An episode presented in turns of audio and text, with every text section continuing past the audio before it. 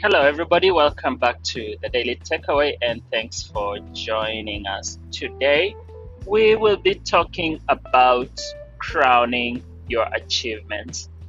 What exactly does it mean to crown your achievements? We are still going through the Bible in one year, and we are in the book of Revelation where we read about the millennial reign of Christ and the rewards for those who are in Christ. With that being said, for you to get to that crown, you need to be faithful to the end. And that is the request today.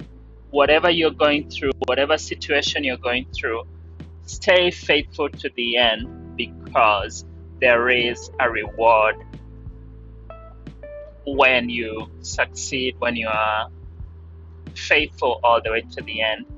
Then we also I also have a few Psalms to think about for you, like Psalm 139, where God hems us in and out, in that we are not alone. And then Psalm 150, let everything that has breath praise the Lord. So as we live this attitude of gratitude, this attitude of praise, and we keep doing the right thing at the right time, know that at the end of it, there is a reward. As I record this, it's December 28th, so we're coming close to the end of the year.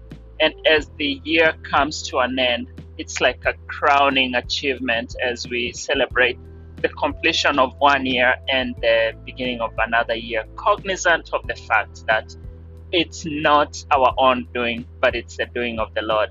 So as we end the year on a high note, get ready to start the new year on an even higher note. May God bless you. May you have prosperity. May you have the strength you need to face the new year, and may God crown all your efforts with success. Thank you, and see you next time.